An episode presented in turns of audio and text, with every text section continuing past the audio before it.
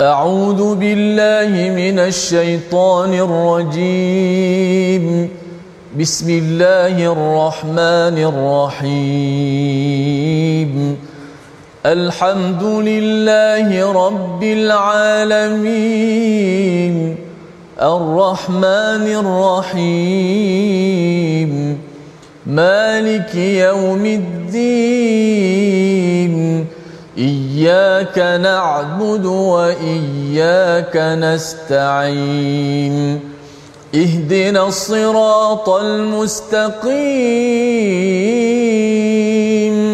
صراط الذين أنعمت عليهم غير المغضوب عليهم ولا الضالين.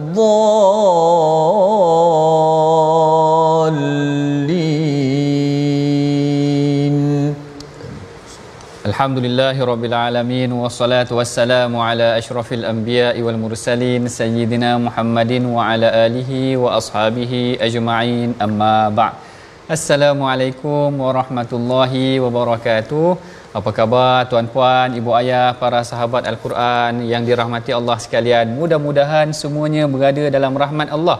Mudah-mudahan semuanya berada dalam keadaan yang sihat sejahtera.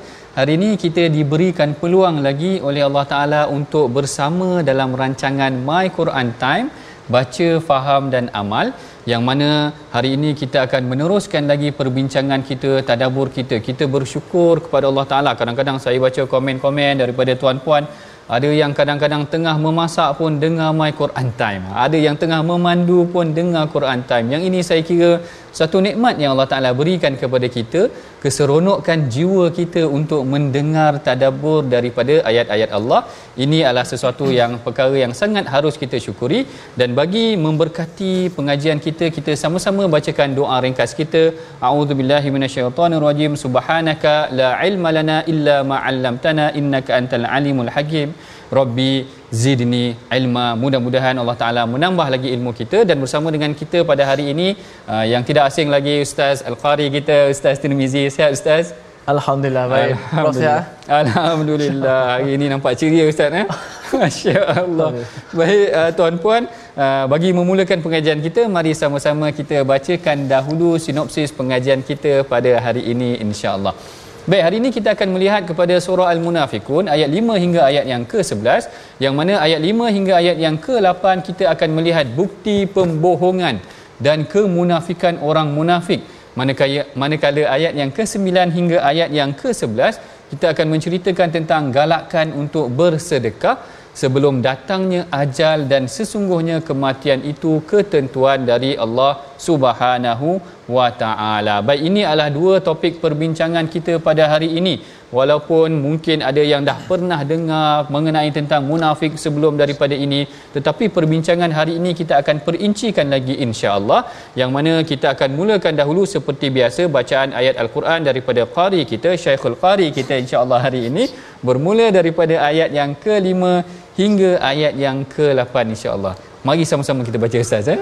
Baik, Alhamdulillah. Terima kasih kepada uh, pentadabbur kita yang sentiasa uh, ceria uh, memberikan kepada kita kefahaman kepada Al-Quran. Dan hari ini kita masuk muka surat surah Al-Munafiqun, muka surat yang ke-555. Uh, penonton-penonton, sahabat-sahabat Al-Quran, pencinta Al-Quran, Alhamdulillah syukur pada Allah Subhanahu Wa Taala. Kita dah masuk muka surat 555. Uh, baki lagi beberapa muka surat dan kita akan menuju kepada uh, apa nama ni uh, khatam uh, al-Quran. Mudah-mudahan uh, satu sejarah yang begitu besar uh, bagi saya dilakar bakal dan uh, dipermudahkan mudah-mudahan urusan untuk melakar sejarah khatam bacaan dan tadabbur. Yang saya sendiri secara peribadi saya belum pernah melihat mungkin di tempat kita ada uh, program tadabbur sebegini iaitu dibaca, ayat tu dibaca keseluruhan dan dan khatam juga uh, secara tadabbur. Walaupun mungkin kita kata uh, tidaklah uh, setiap perkataan tapi sekurangnya setiap muka surat itu ditadabbur maknanya uh, penonton-penonton dapat kembali dapat mengambil banyak pengajaran dan mutiara-mutiara uh, daripada ini adalah kalamullah hmm. yang sudah pasti akan mengubah hidup kita semua. al-Quran lah mengubah uh, kehidupan kita. Uh, kita rasa teruja insya-Allah. Mudah-mudahan Allah permudahkan urusan kita semua. Surat 555 kita baca ayat 5 hingga ayat yang ke-8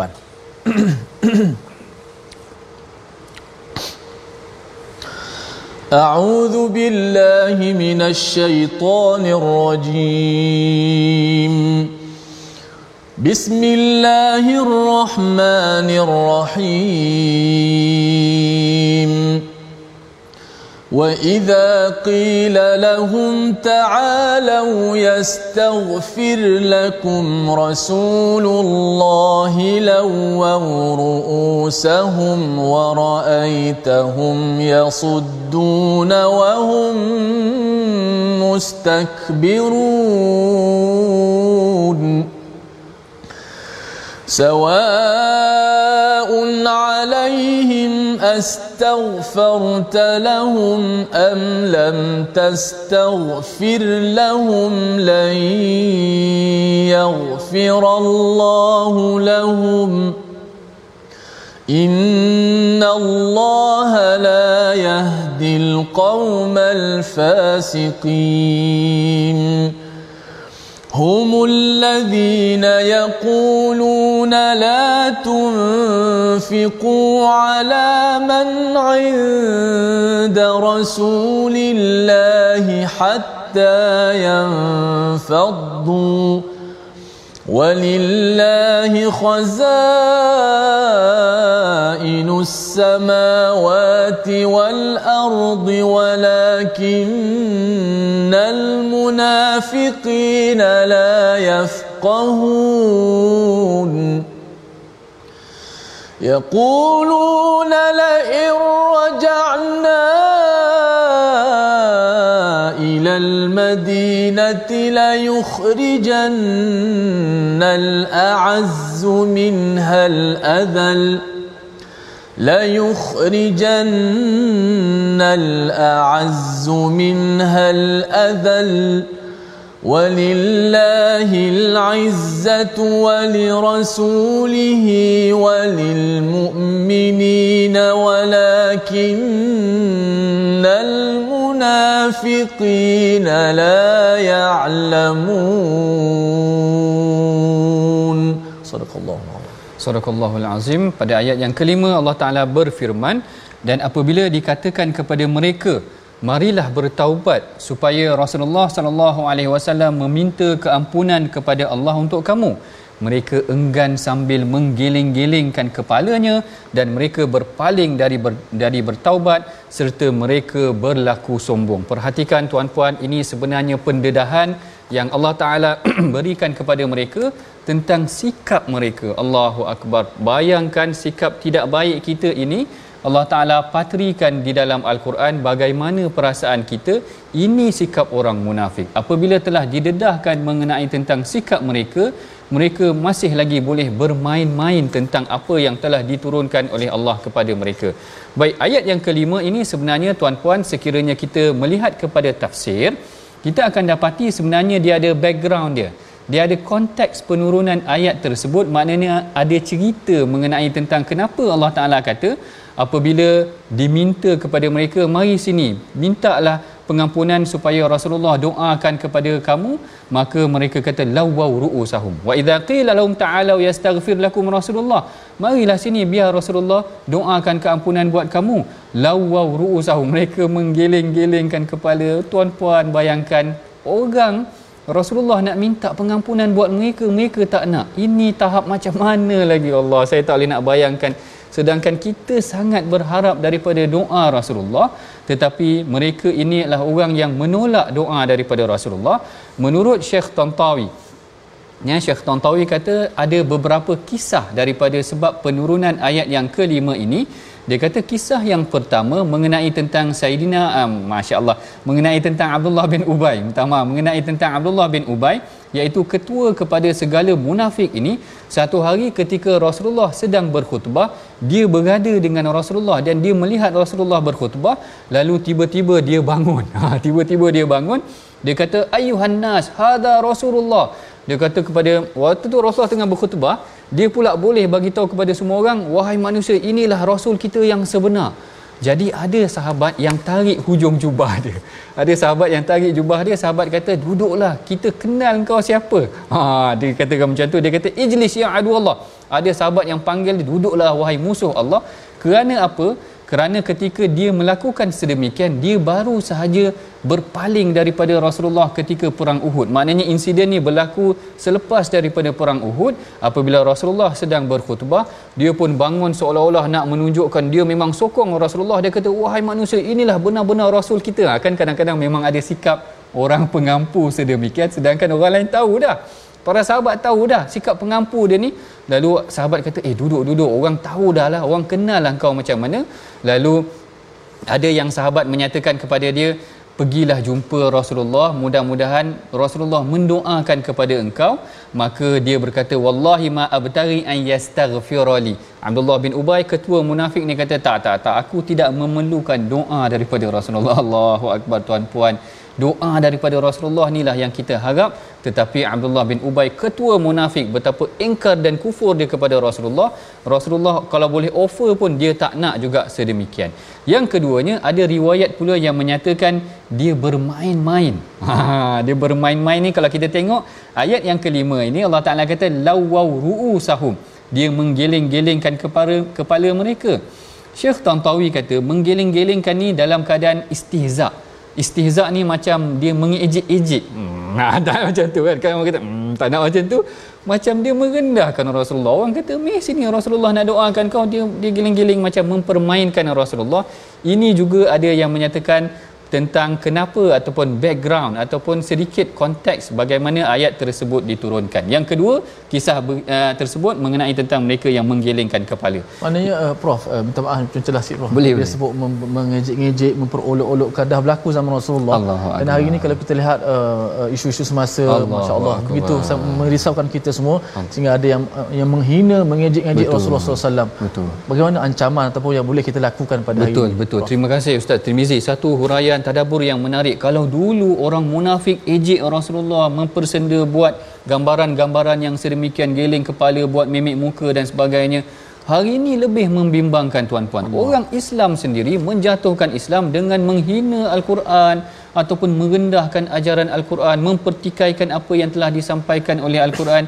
Ini sebenarnya yang perlu kita hayati terapkan kepada anak-anak muda dalam jiwa kita dan masyarakat kita tentang bagaimana sikap mereka yang merendahkan Allah dan Rasul ini Allah Taala marah mereka dalam al-Quran. Kita kena fahamkan generasi akan datang perkara yang melibatkan agama bukan perkara main-main tuan-puan. Perkara yang boleh kita bergurau dalam perkara yang sedemikian.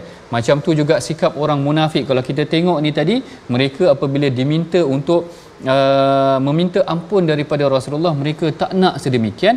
Ada yang kata sebab ayat turun ni disebabkan kerana perselisihan. Yang yang saya kira sebenarnya ini pernah kita ceritakan dalam kes perang Bani Mustalik.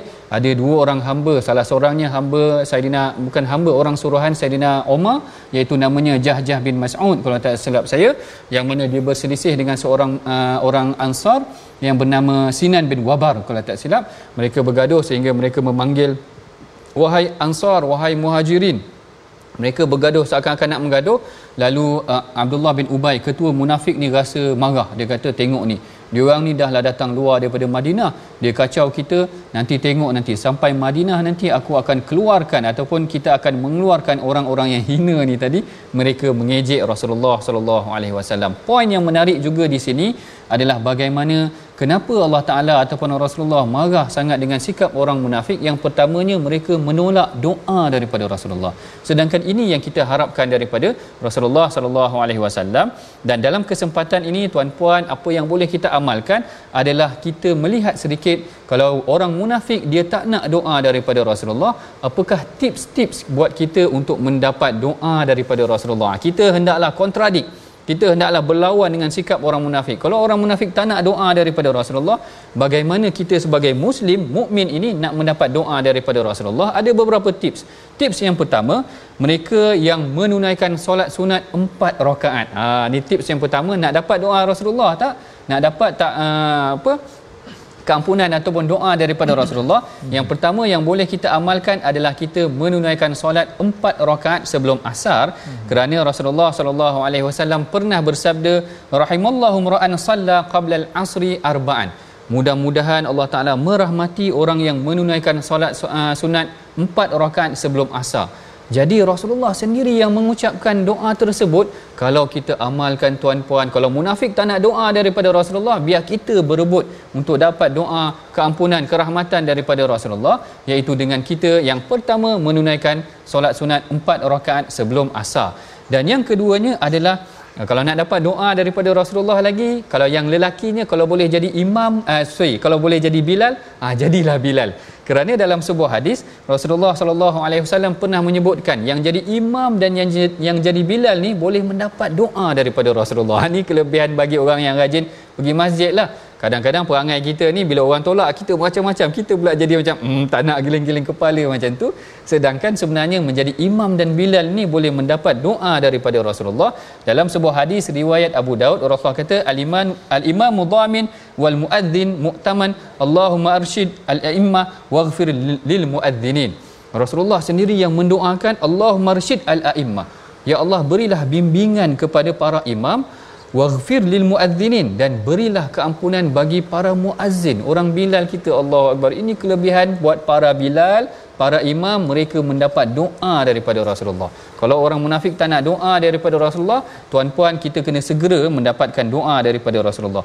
Yang ketiga, kalau tadi imam dengan Bilal je dapat kelebihan tersebut, kalau kita nak mendapat doa juga daripada Rasulullah, kaedah yang paling mudah adalah kita berdoa selepas daripada azan. Hmm. Kerana doa azan tu Rasulullah puji. Siapa yang ucapkan doa lepas azan tu Allahumma rabb hadhihi da'wati tammah ini Rasulullah kata nanti halat syafaati yaumal qiyamah. Mereka akan dapat syafaat aku pada hari kiamat. Oleh itu tuan-puan doa lepas azan jangan tinggalkan.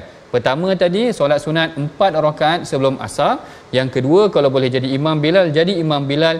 Yang ketiga jangan lepaskan doa daripada lepas dengar azan. Kalau boleh doakanlah uh, buat diri, buat Rasulullah selepas daripada azan tu kan kita baca doa. Uh, yang itu kita bacakan. Mudah-mudahan kita akan mendapat doa daripada Rasulullah. Tidak seperti orang munafik yang tidak mahu doa daripada Rasulullah. Kemudian ayat yang keenam Allah Taala menjelaskan kepada kita tentang kenapa mereka ini tidak mahu ataupun uh, sikap mereka ni kerana hati mereka dah benci dengan Islam. Lalu Rasulullah kata Allah Taala berfirman sawaun alaihim astaghfarta lahum am lam tastaghfir lahum la yaghfirullahu lahum. Sama ada engkau minta ampun kepada mereka ke tak minta ampun ke memang Allah Taala tak ampunkan dah mereka. Kerana jiwa mereka keras menolak Islam sehingga kan yang lebih teruk lagi ayat yang ketujuh Allah Taala kata humul ladzina yaquluna la tunfiqu ala man inda rasulillahi hatta yanfaddu ini sikap jelik mereka yang ketiga. Yang pertama tadi tak nak doa daripada Rasulullah. Orang beriman mesti nakkan doa daripada Rasulullah supaya mengharapkan syafaat Rasulullah. Yang keduanya mereka memang kufur dalam jiwa mereka. Macam mana minta ampun pun Allah Ta'ala tak ampunkan dosa mereka. Dan yang ketiganya yang lebih keras lagi sikap mereka. Mereka menghasut orang. Hari ini ramai sikap-sikap kita ni menghasut orang. Menghasut orang apa yang dia hasut? Dia hasut supaya jangan bersedekah. Allahu akbar. Apa mereka kata? Apa sifat yang Allah Taala sebutkan dalam al-Quran? Humul ladzina yaquluna la tunfiqu ala man inda rasulillahi hatta yanfaddu. Dia kata mereka inilah golongan munafik inilah yang katakan jangan kamu beri nafkah beri sedekah kepada orang yang berada di sisi Rasulullah. Iaitu sebenarnya dia orang fokus kepada golongan muhajirin. Kerana ansar ini kan kita dah bincang sebelum ni ansar ni sikap mereka ithar. Mereka suka beri kepada orang munafik uh, orang muhajir. Lalu orang munafik kata jangan bagi barang apa-apa kepada golongan muhajirin ini sehinggalah mereka pergi. Hatta yan faddu ada penafsiran ulama kata hatta yang faddu ni maksudnya hatta tafarruh maknanya sampai mereka dah tak ada duit dah pakatan jahat orang munafik ini tiga sifat Allah Taala tegur tentang sikap mereka. Yang pertama mereka ini adalah orang yang tidak berkehendakkan. Mereka tak nak doa daripada Rasulullah. Yang keduanya mereka sangat kufur kepada Allah. Sehingga Allah Taala sifatkan mereka ni sebagai orang yang fasik dan orang yang fasik banyak melakukan dosa ini orang fasik banyak melakukan dosa kecil ataupun dosa besar maka Allah Taala tidak akan beri hidayah kepada mereka. Dan yang ketiganya sikap mereka ni menghasut orang jangan melakukan kebaikan. Orang yang menghasut orang ni jangan melakukan infak ini adalah syaitan sahaja kan yang Allah Taala sebut innama ya'idukum syaitanu. Kalau tak silap saya Allah Taala sebutkan tentang bagaimana sikap syaitan ini menghasut manusia. Kalau kamu pergi nanti kamu tak ada duit. Ataupun kamu pergi kamu akan jatuh miskin. Jadi ini tiga pengajaran penting daripada peringkat awal perbincangan awal kita daripada penghujung surah munafikun ini.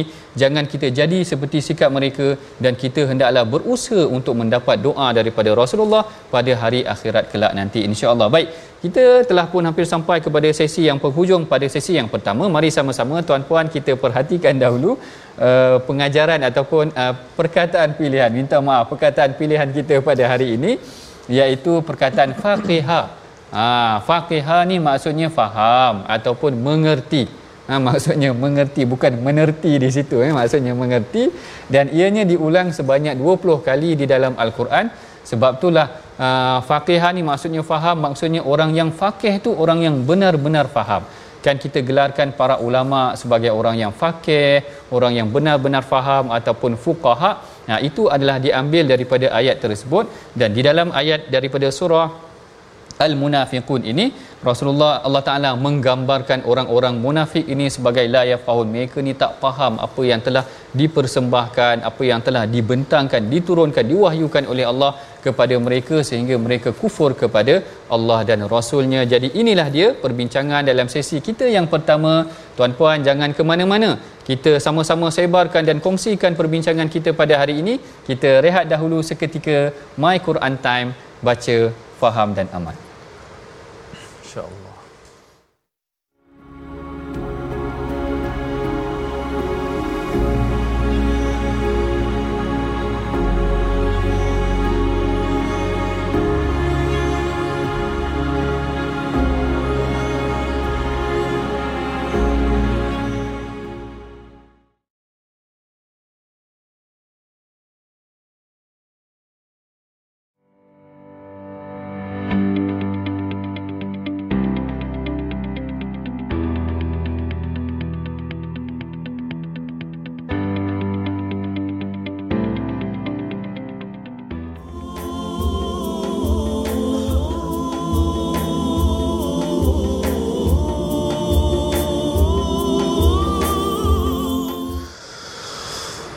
Ya.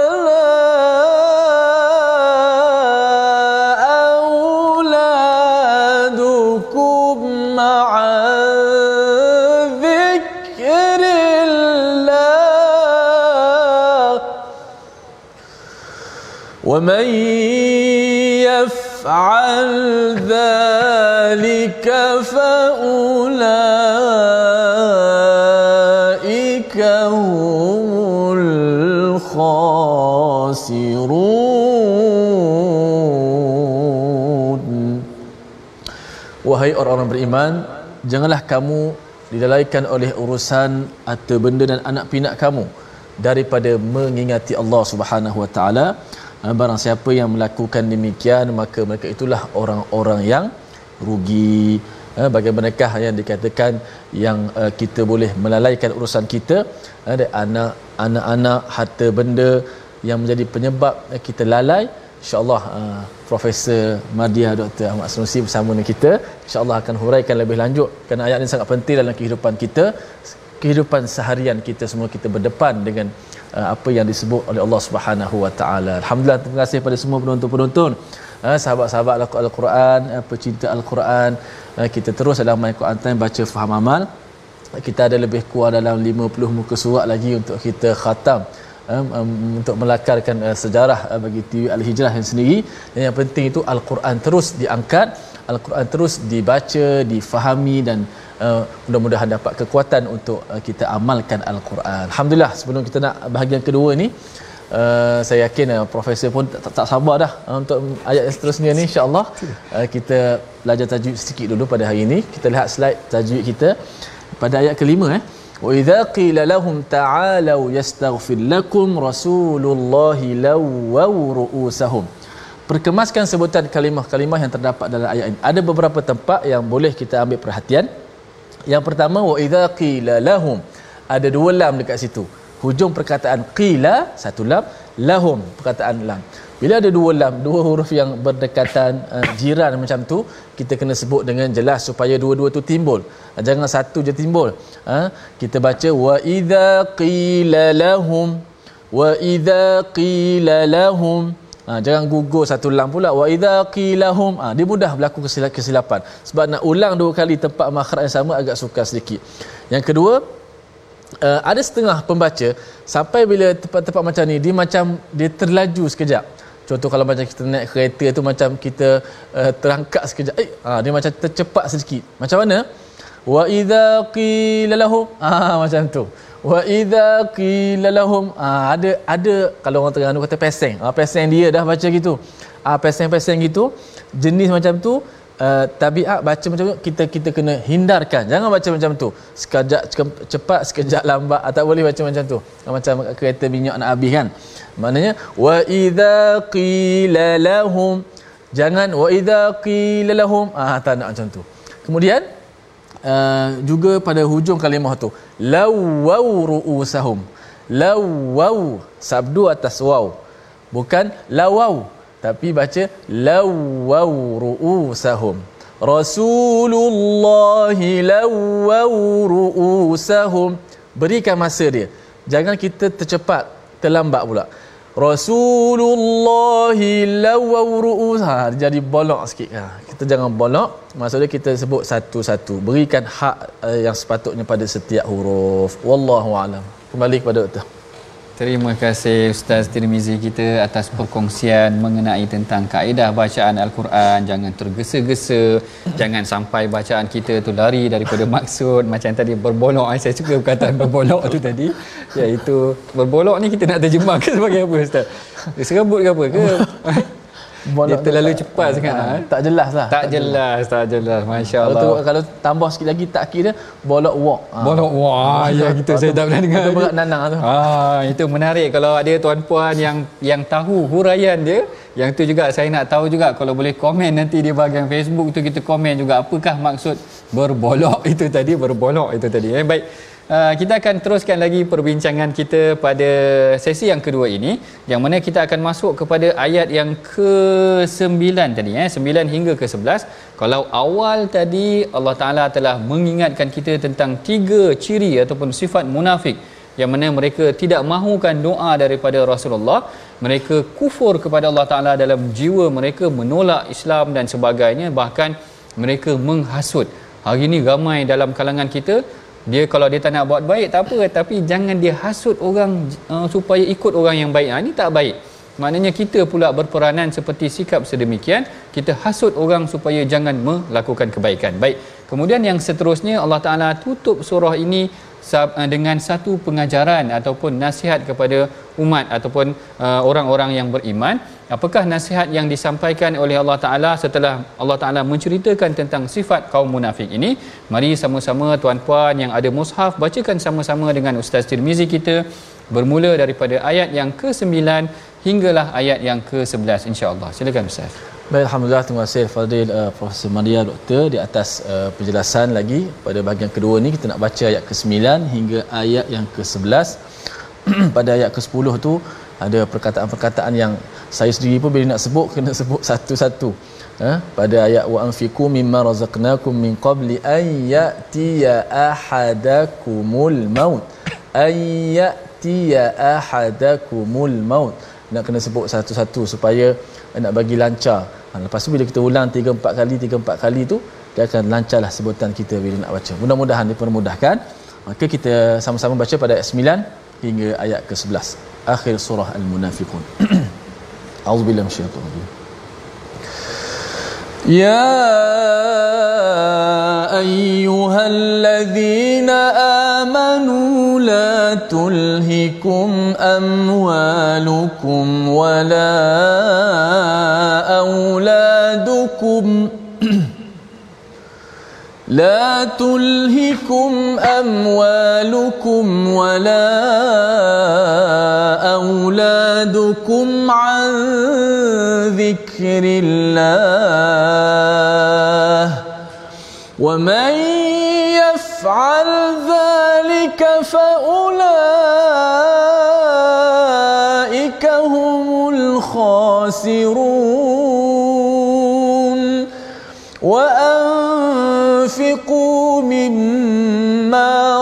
مما رزقناكم من قبل أن يأتي أحدكم الموت فيقول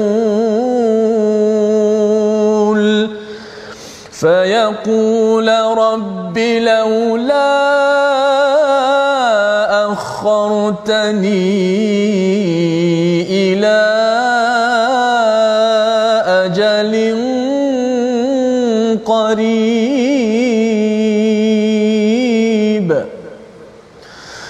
لولا أخرتني إلى أجل قريب فأصدق فأصدق وأكن من الصالحين.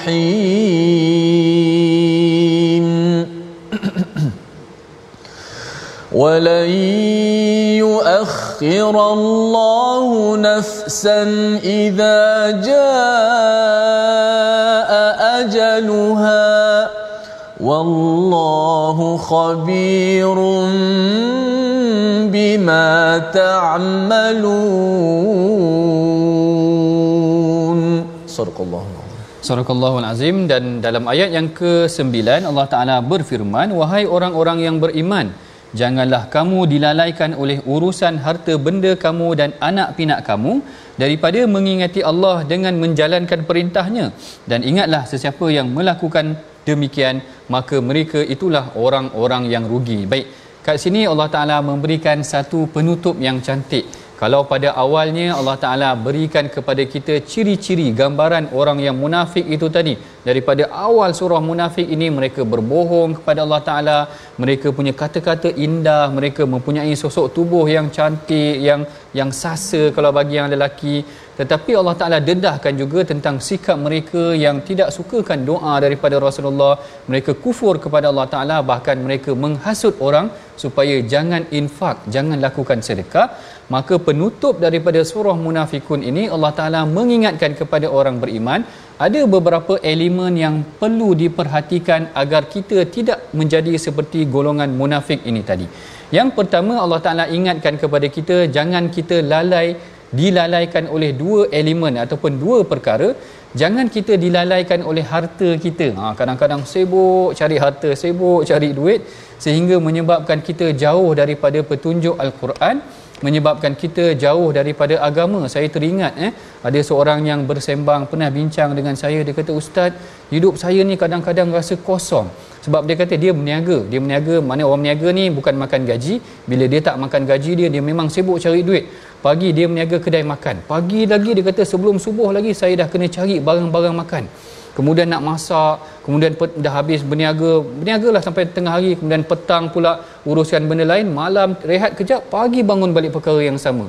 Jadi dia kata rotation dia punya putaran hidup tu sekitar perkara tu sahaja dia kata. Kadang-kadang tak sempat solat dia kata Allahu akbar ini bagaimana kesibukan saya dia kata. Ha, yang ni sangat saya setuju juga. Kesedaran yang dia datang apabila dia tadabbur al-Quran dia kata kadang-kadang harta saya ni kesibukan saya ni mengejar dunia ni sampai saya ni lari daripada ataupun ya, lari daripada mengingati Allah. Kan disebutkan kat sini an zikrillah sehingga kan menyebabkan sibuk dia tu dia meninggalkan solat ataupun terlalu sibuk sampai kadang-kadang terpaksa lewat solat uh, solat lewat dan sebagainya inilah yang ditekankan oleh Allah Taala agar jangan harta dunia itu menjadi fitnah menjadi uh, ujian buat diri kita sehingga menyebabkan kita jauh daripada Allah Taala. Elemen yang pertama yang boleh melalaikan manusia seperti mana perkara ini melalaikan kaum munafik adalah kerana harta mereka. Mereka adalah hartawan. Mereka adalah sibuk disibukkan dengan dunia sehingga mereka menyebabkan jauh dan lari daripada Allah Subhanahu Wa Taala. Dan yang keduanya perkara yang juga melalaikan kita kadang-kadang anak-anak kita. Ha sibuk dengan anak-anak, urusan dengan anak-anak tak salah kita seronok dengan anak pinak kita tetapi jangan sampai anak-anak membawa kita jauh daripada Allah Subhanahu Wa Taala. Kita dah tengok beberapa contoh dalam al-Quran bagaimana ada keluarga yang satu keluarga Allah Taala uh, peringatkan ataupun campakkan mereka azabkan mereka dengan api neraka. Apakah uh, siapakah keluarga tersebut? Iaitu keluarga Abu Lahab. Dengan seluruh keluarganya bukan sahaja dengan isterinya anak-anak dia sendiri kufur kepada Allah Taala. Allah Taala patrikan di dalam al-Quran kisah Imrata Lut ataupun kisah isteri kepada Nabi Nuh dan Nabi Lut juga dipatrikan di dalam Al-Quran.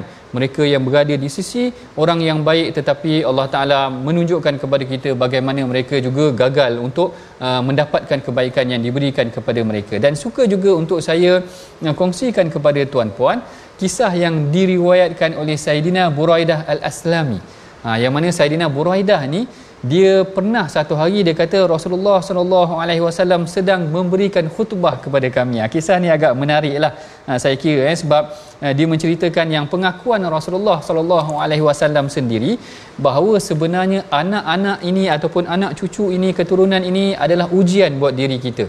Jangan sampai kita dilalaikan oleh anak isteri kita. Buraidah Al-Aslami ini diceritakan dia kata kana Rasulullah sallallahu alaihi wasallam yakhtubuna yauman dia kata suatu hari Rasulullah sedang menyampaikan khutbah kepada kami alal mimbari. Di atas mimbar ni tengah khutbah atas mimbar tiba-tiba izja al-Hasan wal Husain. Dia kata tiba-tiba datang dua orang budak iaitu Hasan dan Husain. Dua orang budak ni kembar ni. Ah, bukan kembar ni dua orang budak ni macam Upin dan Ipin. Saya duk teringat macam Upin dan Ipin macam tu pula dah. Minta maaf tuan-puan tak wajar pula kita uh, bagi gambaran sedemikian. Tapi datang dua orang budak dia kata alaihima qamisan ahmaran yang mana dia memakai baju merah.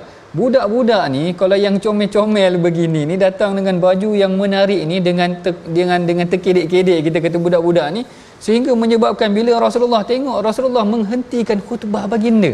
Ha, yang ni yang dikata uh, fanazala Rasulullah sallallahu alaihi wasallam minal mimbari faqata'a kalamahu. Rasulullah turun daripada mimbar yang ketika itu Rasulullah tengah berkhutbah di atas mimbar Rasulullah turun daripada mimbar Rasulullah rangkul ambil dua orang budak ni dua orang budak comel ni fahamalahuma thumma ada ilal mimbar.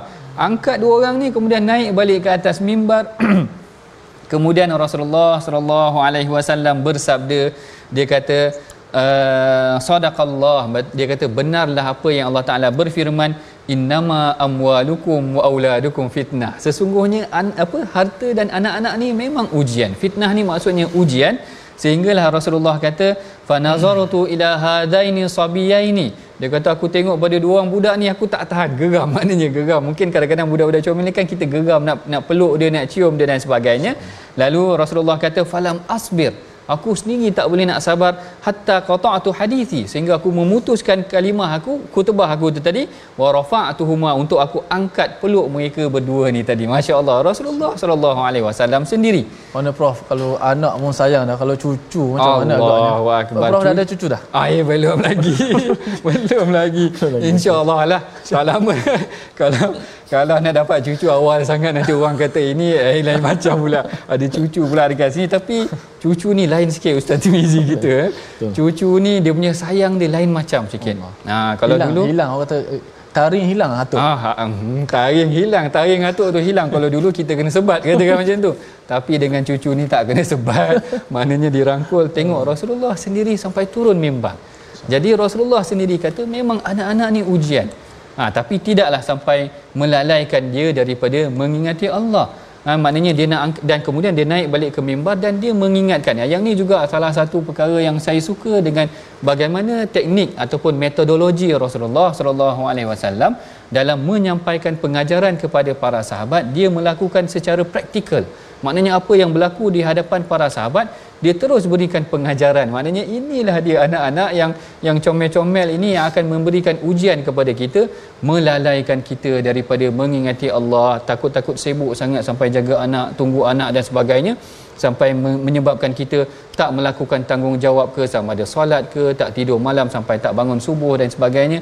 Ini yang sepatutnya kita berikan perhatian yang Rasulullah sallallahu alaihi wasallam mengingatkan kita Allah Taala kata ya ayyuhallazina amanu la tulhikum amwalukum wala auladukum an dzikrillah dua elemen ini dua perkara ini akan menyebabkan kita lalai daripada Allah iaitu kesibukan kita mencari harta menguruskan harta dan yang keduanya kelalaian ataupun kesibukan kita terhadap ahli keluarga dan sebagainya daripada mengingati Allah. Wa may yaf'al dzalika faulaika humul khasirun dan kalau kita sibuk melakukan sedemikian Allah Taala menyifatkan inilah dia orang-orang yang rugi. Allahu akbar. Kita tak nak jadi ataupun tergolong dalam golongan orang yang rugi. Bagaimana Allah Taala tutup surah munafikun ni? Allah Taala kata wa anfiku ha ni yang paling penting. Wa anfiku dan infakkanlah. Sedekahkanlah harta kamu. Mimma razaqnakum min qabli an ya'tiya ahadakumul maut sebelum didatangkan kematian kepada kamu fayaqula rabbi laula akhartani ila ajalin qarib. Biasanya sedemikian. Bila dah datang satu perkara baru kita rasa nak terhantuk ataupun merasa nak menyesal Ha, ini Allah Ta'ala ingatkan dah siap-siap. Jangan sampai dah datang ajal barulah kita nak kata nak bersedekah. Tengok ini kelebihan amalan sedekah. Sehingga kan kalau nak datang kematian, kita hanya satu perkara yang kita akan teringat. Amalan yang sangat mudah yang kita lakukan iaitu dengan bersedekah. Kerana dengan sedekahlah uh, Allah Ta'ala akan memberikan kita ganjaran yang luar biasa. Dan saya suka juga untuk tarik perhatian tuan-puan. Bagaimana Rasulullah sallallahu alaihi wasallam ni dia suka menggambarkan amalan-amalan kebaikan ni dengan sedekah. Apa wal kalimatu thayyibatu sadaqah. Bercakap baik ni sedekah. Wa tumitatul azza, angkat perkara-perkara yang menghalang laluan manusia, ha, itu juga adalah sedekah Rasul kata. Wa tu'inu, maknanya kau tolong orang angkat barang, itu juga sedekah. Kenapa Rasulullah suka kaitkan segala perkara kebaikan ni cakap baik senyum pun watabassumika senyum kat orang pun sedekah agak. Kenapa Rasulullah suka cakap amalan-amalan kebaikan ini semua adalah sedekah? Kerana sedekah ni dia dia adalah amalan yang sangat istimewa. Yang pertama kerana orang yang melakukan sedekah ni dia punya pahala berlipat kali ganda. Ini memang diceritakan oleh Allah Taala dalam al-Quran. Uh, wa yurbis sadaqat. Allah Taala akan mengembangkan sedekah jadi kalau kita senyum pun tapi tak adalah saya suruh senyum je. Nanti orang masuk masjid semua senyum, keluar masjid pun senyum, tak sedekah pun senyum aja. Tak jadi sedekah. Tapi nak ceritanya, sedekah ni kelebihan dia adalah pahala akan berlipat kali ganda. Tolong orang disamakan dengan sedekah, pahala sedekah tu kerana berlipat kali ganda. Rasulullah kaitkan tentang sedekah ni amalan ni berlipat kali ganda. Yang keduanya sedekah ini boleh menutup kemarahan Allah. Allahu akbar. Ini yang kita nak. Kita tak nak Allah Taala marah kat kita. Kita banyak lakukan dosa tuan-puan, kita banyak melakukan kemungkaran, tetapi kita tak nak Allah Taala marah kat kita. Bagaimana untuk menutup kemarahan ini? Maka nak menutup kemarahan ini perbanyakkan bersedekah tuan-puan. Penghujung surah al-munafiqun ni Allah Taala cerita tentang infak iaitu cerita tentang sedekah. Dalam sebuah hadis yang sahih Rasulullah sallallahu alaihi wasallam bersabda wasadaqatu tudfi'ul khati'ah kama wasadaq inna inna sadaqata as-sirru tudfi'u ghadabur uh, ghadabur rabb. Rasulullah kata sesungguhnya sedekah secara uh, inna sadaqatu sir sedekah secara rahsia ini maknanya orang lain tak tahu tudfi'u ghadabur rabb dia akan menutup kemarahan kemurkaan Allah Taala. Bersedekahlah secara rahsia. Sedekah boleh menutup kemarahan Allah Taala itu tadi. Dan yang kemudian kita dah tengok tadi bagaimana wasadaqatu tudfiul khati'ah. Sedekah juga boleh menutup ataupun menghapuskan kesalahan kita dosa-dosa kecil. Kalau kita banyak melakukan dosa-dosa kecil kita boleh uh, uh, mana kita terasa macam banyak sangat buat dosa lah ustaz. Uh, perbanyakkan sedekah mudah-mudahan Allah Taala menutup dosa-dosa kecil tersebut. Yang keempat sedekah juga boleh menjauhkan diri kita daripada neraka. Ha, ini empat kelebihan dia. Yang mana Rasulullah sallallahu alaihi wasallam bersabda fattaqun nar walau bisyiqqit tamrah takutlah neraka walaupun dengan sepotong tamar sahaja. Jadi ini antara kelebihan sedekah bagaimana Allah Taala menutup akhir daripada surah Munafikun ini dengan galakan untuk kita melakukan amal soleh. Amalan yang paling mudah adalah sedekah jariah kita. Mudah-mudahan pahalanya sentiasa mengalir. Baik, kita pun telah sampai kepada penghujung rancangan kita pada hari ini. Tuan-puan yang dirahmati Allah sekalian, mari sama-sama kita baca resolusi. Apakah uh, tindakan yang boleh kita lakukan setelah daripada pengajian kita pada hari ini? Yang pertama, jauhi sifat munafik iaitu dengan menolak uh, dan meremehkan kebenaran. Yang kedua, beri makan kepada orang yang memerlukan sebagai bentuk kasih sayang sesama manusia dan yang ketiganya, motivasi diri dan ahli keluarga untuk memberikan sedekah sedagi nyawa di kandung badan. Dan bagi memberkati tuan-puan pengajian kita pada hari ini insya-Allah kita tutup ataupun kita akhiri dengan bacaan doa daripada Ustaz Tirmizi kita. Silakan Ustaz. Bismillah. Bismillahirrahmanirrahim. Alhamdulillah wassalatu wassalamu ala Rasulillah. Allahumma tahhir qulubana minan nifaq. Ya Allah bersihkanlah hati-hati kami ya Allah daripada munafik ya Allah. Jauhkanlah kami dari sifat munafik ya Allah. Amin. Ya Allah bersihkanlah hati kami dan amalan kami ya Allah. Jauhkanlah kami daripada sifat riak ya Allah. Jauhkanlah kami daripada dusta ya Allah. Amin. Ya Allah ya Tuhan kami janganlah kau jadikan anak-anak dan harta-harta kami, isteri kami sebagai perkara yang melalaikan dalam kehidupan kami dalam mengingatimu ya Allah. Amin. Ya Allah bila kekuatan kepada kami untuk sentiasa kami mendidik mendidik keluarga kami ya Allah untuk dapat menjauhi daripada kemurkaan-Mu ya Allah. Ya Allah Tuhan kami kurniakanlah kepada kami husnul khatimah pengakhiran yang baik ya Allah dengan kalimah la ilaha illallah. Allahumma khatim lana bil ihsan, Allahumma khatim lana bil Quran, Allahumma khatim lana bi husnil khatimah. Wa sallallahu wasallam wa baraka ala Muhammad wa ala alihi wa sahbihi wasallam walhamdulillahi rabbil alamin. Alhamdulillah terima kasih pada semua sahabat-sahabat kita dapat mendengar akhir surah al-munafiqun ini. Mudah-mudahan al-munafiqun sebagai nama surah ini uh, mudah-mudahan kita sentiasa berwaspada diri kita untuk menjauhi ciri-ciri dan sifat munafik yang telah kita belajar daripada seawal surah Baqarah lagi mm-hmm. uh, daripada uh, asatizah kita Ustaz Fazro dan juga uh, Ustaz Profesor Dr. Ahmad Sanusi dan juga kita doakan kepada Ustaz Faz uh, selamatlah tiba uh, ke tanah air. Insyaallah uh, sahabat-sahabat uh, kita semua insyaallah mudah-mudahan kita dimuliakan Allah Subhanahu Wa Taala. Kita mengajak semua untuk terus sama menyumbang dan tabung gerakan al-Quran. Moga memberi manfaat kepada ummah al-Quran. Dan juga jangan lupa saksikan ulangan My Quran Time malam ini dan juga esok pagi. Moga kita semua dimuliakan dengan al-Quran Karim. My Quran Time baca faham amal. Assalamualaikum